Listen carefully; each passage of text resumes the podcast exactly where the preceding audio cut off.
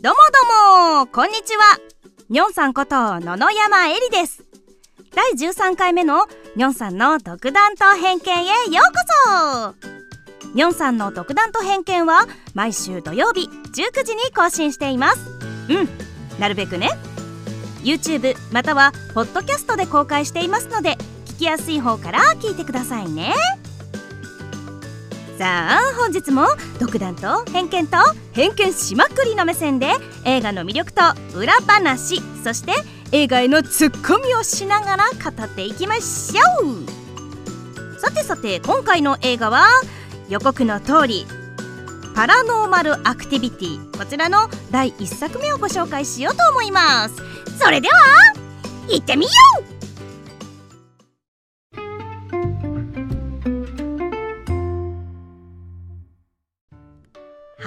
は前半はパラノーマルアクティビティの基本情報からご紹介しようと思いますがあの1作目のご紹介ではあるんですけど関連性のことも結構あるのでちょっとざっくりとシリーズをご紹介しようかなと思っています。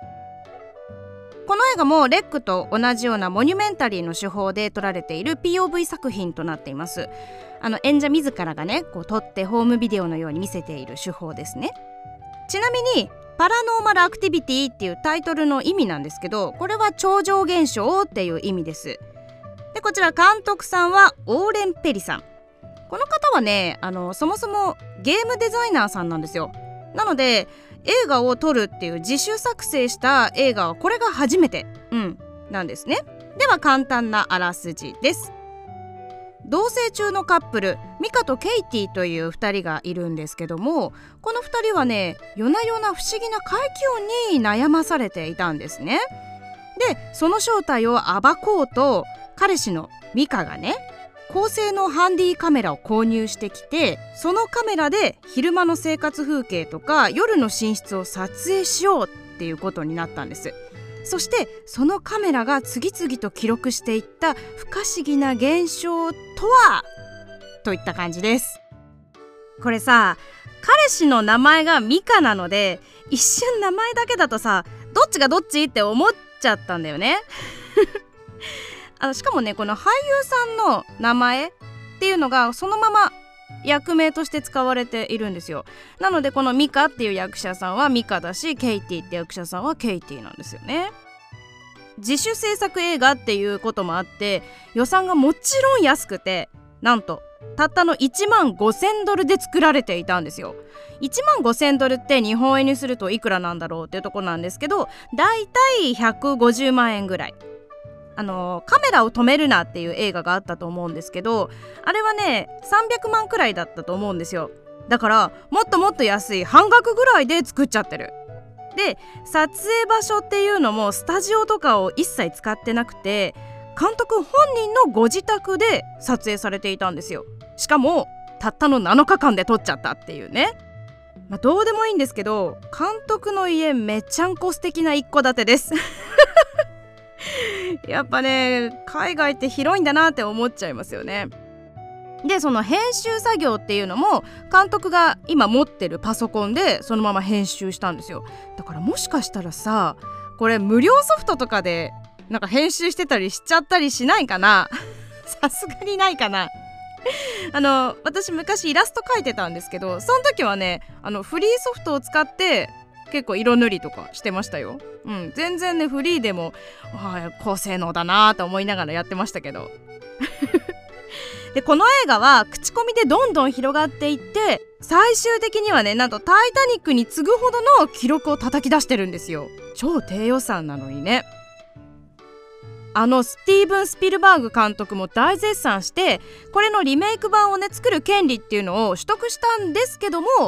結局ねこの映画の完成度があまりにも高いからうん僕でも超えるものはできないってなって結局作らなかったんですよ。まあ、でもねこのオリジナルのエンディングっていうのはスピルバーグの助言でちょっとね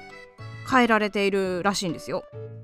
でねでね笑っちゃうんだけどあの予告ってあるじゃないですか予告 CM。この予告があまりにも怖くてねイタリアでテレビ CM をやった時に子供がパニックを起こすっていう事件がね相次いじゃってテレビ局へのクレームがすごすぎて問題になったっていうのがあったんですよ。昔さ日本でもこうゲームの CM で怖すぎてクレームが入るっていうのはあったよね。それと似てるのかもしれない、まあ、この作品はすごいリアル感があるのでじわじわとね怖いです。でねさっきざっくりとシリーズをっていう話だったんですけどこのシリーズ結構あるんですよ。で2007年にこのパラノーマルアクティビティが公開されてます。その後2010年に1作目の前日談としてケイティの妹がいるんですけどケイティの妹クリスティの物語。これがパラノーマルアクティビティ2という感じですね。でねこの脚本なんですけど「ゾンビーワールドへようこそ」とか「ハッピーデスデイのあのクリストファー・ランドンさん。この方がここから脚本に参加しています。で2011年には1作目の事件から18年前そう前のね18年前のケイティとクリスティがまだね子供だった時に起きていたその超常現象に迫ったっていうのがパラノーマルアクティビティ3そして翌年2012年にその過去の超常現象につながるさまざまな真相が明かされていくのがパラノーマルアクティビティ4なんですよ。でこれはね今までとは違う恐怖体験ができるかなと思います。まあ、このパラノーマルアクティビティ4呪いの因っていうやつなんですけどね。で続いて2015年また翌年ですねに1作目に出てきた家ミカとケイティが住んでた家こちらに新しく引っ越してきた家族。この家族が超常現象にまた会っていってでその正体がいよいよ明らかになるパラノーマルアクティビティ5っていうのがあります。そしてですねなんと日本でも作られていまして2010年にパラノーマルアクティビティ第2章東京ナイトっていうのが作られていてこちらはね1作目から4年後の物語になっているんですね。でねなんと2021年にリブート版の新作が登場しているんですよ。そして脚本はあのクリストファー・ランドンさん。パラノーマルアクティビティ Next of Kin が公開されているんですでもねこれはもう全く別物として見てください。なんだろうむしろねミッドサマー感がね強めかなっていう印象です。うん POV じゃないもんねなんか。で時系列で言うと3が来て2が来て1が来てで2のラストから東京ナイトに来て4の呪いの印に来て5そしてネクスト・オブ・キンっていう感じかな。でもねこの映画は公開順に見ていく方が楽しめるかなって思ってます。シリーズを見進めていくとこう秘密がね徐々に明らかになっていくのでね。あとねパラノーマルアクティビティっていうのはあの1の主人公ケイティの一族の物語って言ってもいいくらいで32145って感じで一つのね流れがあるんですよ。で4はね一応スピンオフ作品ではあるんですけど一族の秘密に迫っているのでこれはあえてここに入れさせていただいてます。で東京ナイトはオーレン監督の希望で日本版が作られたわけなんですよ。なので1を見た後にその東京ナイトを見るとゾクゾクしてね結構おすすめかもしれない。日本ってさあんまり悪魔って馴染みはないんですけどポルターガイストとか怪奇現象みたいのはあると思うんですよ。なのでそこにジャパニーズホラー要素がこう入ってくるのであ日本も本気出してきたなっていう感じがするので、うん、1を見て東京ナイトを見てで2を見ていくっていう順番が結構いいかなと思います。だから一応シリーズで言うと全部で7作品。いや長いよね。うん。結構長い。普通に考えて1時間半ものだとしてもね1時間半90分 ×7630 分？だいぶありますけど。うんでも飛ばさずにね是非順番に見ていきましょう。まあ、前半はね結構詰め込みすぎて長くなってしまいましたが後半はねちょこっと本編に突っ込んでいきたいと思います。後半もよろしく！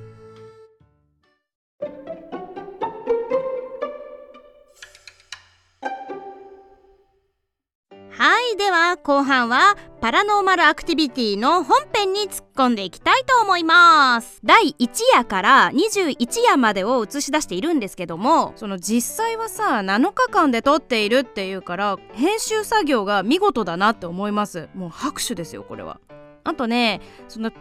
作品ではあるんですけどこう素人ながらにちゃんと撮ろうとしてるところっていうのが随所に見えるので結構ね画面は安定して見れると思います。なのでねこう画面用意をするってことはほとんどないと思いますこの作品に関しては。でミカが一生懸命ねこうズームとか駆使してるんですよ。なんかちょっと新しいおもちゃを手に入れたわんぱくな少年感がすごい出てるんですけどね。そしてストーリーの登場人物っていうのはまあ少ないんですけどその中でも心霊研究家のフレドリクス博士っていうのが登場するんですけどまあこの人はねぶっちゃけ役立たずなんですよ。もうね何しに来たっていう感じがすごい。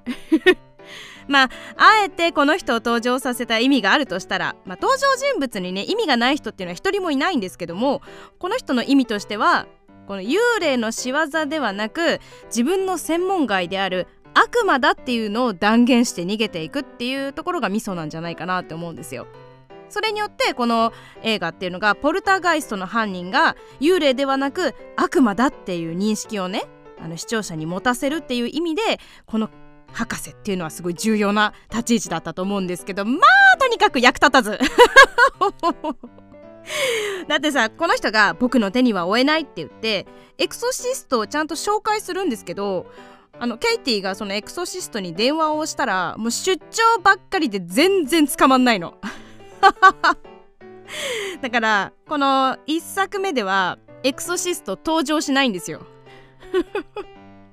笑える。でもう一人の登場人物と言ってもあの画像のみなんですけどね、まあ、結構キーパーソンかなっていうダイアン少女っていうのが出てきます。この子はね60年代にケイティと全く同じような怪奇現象に悩まされたっていう女の子なんですけど、まあ、彼女がそのエクソシストに頼った結果症状が悪化しちゃって結局ね死んでしまったっていうんですよ。それをケイティが知ってエクソシストは呼んじゃいけないって思ったんですね。で結局呼ばなかったんですけど。うん。で第1夜から順番にお話ししていくとまあ、第1夜は2時9分ぐらいに足音がね聞こえてきて、まあ、存在感をアピールしてるかなっていう感じです。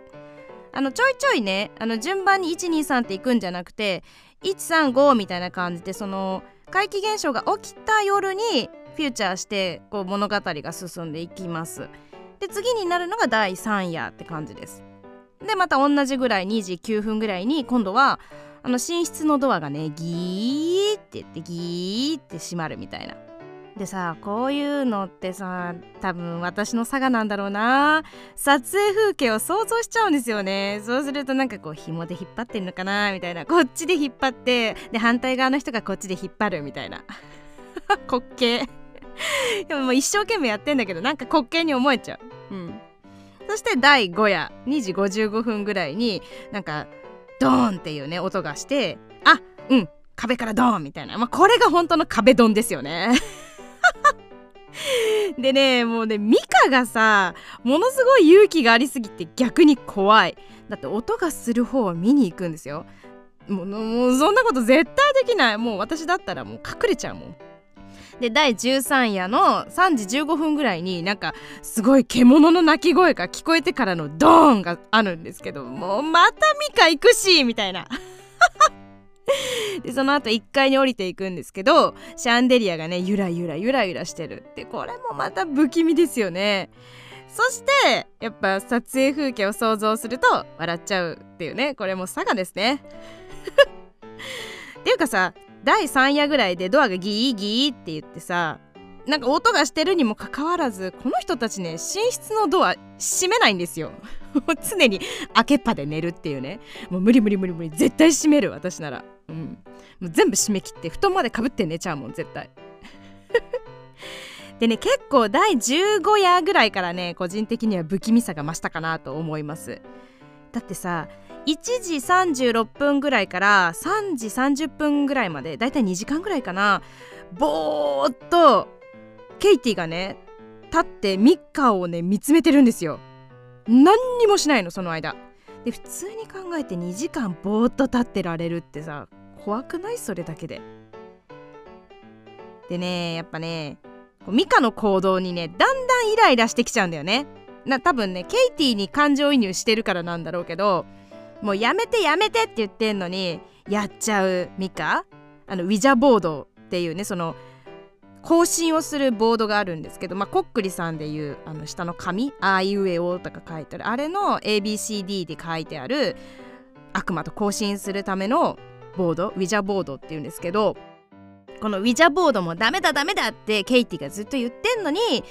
ねどっからともなく手に入れてきてしかもこれは買ってないって。買うなって言われたから買ってないよって。これは借りたんだみたいな。もうねへりくつ。子供かっていうさ。うん、でウィジャーボードを手に入れて悪魔と交信してやろうっていう感じなんですよ。でまあこういう系でね煽る人っていうのはだんだんねこうこの人のせいで悪化してって大体その人は死ぬっていうパターンが多いですよね。まあほんとこっからどんどん悪魔のいたずらっていうのもエスカレートしていってもうねウィジャボードもねブワーっていきなり燃えて変なメッセージが残されたりね。とにかくねここからボリューム注意。もうマジで。私ヘッドホンなんでヘッドホンだとうわーってほんとびっくりするんでちょっとボリューム下げながら見ると心臓に優しいかなって気はします。うん。で21夜はもうマジやばい。本当にボリューム下げてもう分かってても怖い。ここ来るなっていうのもなんか身構えるのになんだろうそれでも怖いっていうのはやっぱりうまいなってこの見せ方エンディングの見せ方とかカメラのアングルとかいやいいセンスしてるなって本当思っちゃう。あとねあのパラノーマルアクティビティのエンディングがその最後終わって画面が暗くなってエンドクレジットが流れてその後しばらくねあのー、暗いんですけどずっとねなんかあの変な音なんだろう何とも言えないねあの音がずっと聞こえてるんですよ。でなんかねちょっと呪われそうな気がしてだんだんボリューム下げちゃう感じ。なんだろう不協和音じゃないんだけどなんか聞こえてるぞっていうあの音。うん。不快感と不安感となんか恐怖をこう見事に煽ってくるんですよね。だそういうところもすごい作り方としてはうまいなって思っちゃう。だから低予算でもこれだけ人気が出たのかなっていう。ちょいちょいこういうね細かいところがすごいよくできてるなって思います。そんなわけでね今回はパラノーマルアクティビティの第1作目を中心に独断と偏見でツッコミしつつご紹介いたしました。あのね皆さんもねほんと軽はずみな気持ちで悪魔や幽霊を刺激するのはやめましょう。あの肝試しとかね言語道断ですからね。ほんと危ないから絶対やっちゃダメ。でウィチャーボードもコックリさんもダメですよ。うん。まあでもきっと1回ぐらいはやったことあるのかな。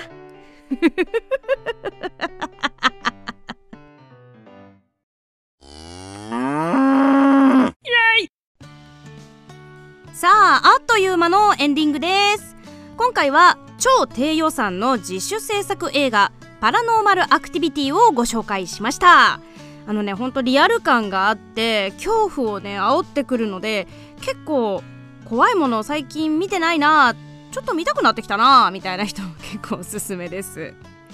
さて次回なんですけどもアニマルパニック系も結構ね好きなんで次回はねシャークネードというサメ映画をねご紹介しようと思います。まあ、サメ映画と言ったら上手ですよね。ででんででんでんでんでんでんでんでんみたいなまあこれはこれで面白いんですが私はねこのシャークネードっていうのをあえてご紹介させていただきたいと思っております。ぜひね来週も遊びに来てください。にょんさんの独断と偏見は毎週土曜日19時に頑張って更新しています。えー、YouTube またはポッドキャストで聞いてくださいね。チャンネル登録もぜひよろしく。次回はサメ映画シャークネードをご紹介しようと思います。ぜひぜひ遊びに来てくださいね。お相手はニョンさんこと野々山えりでした。またね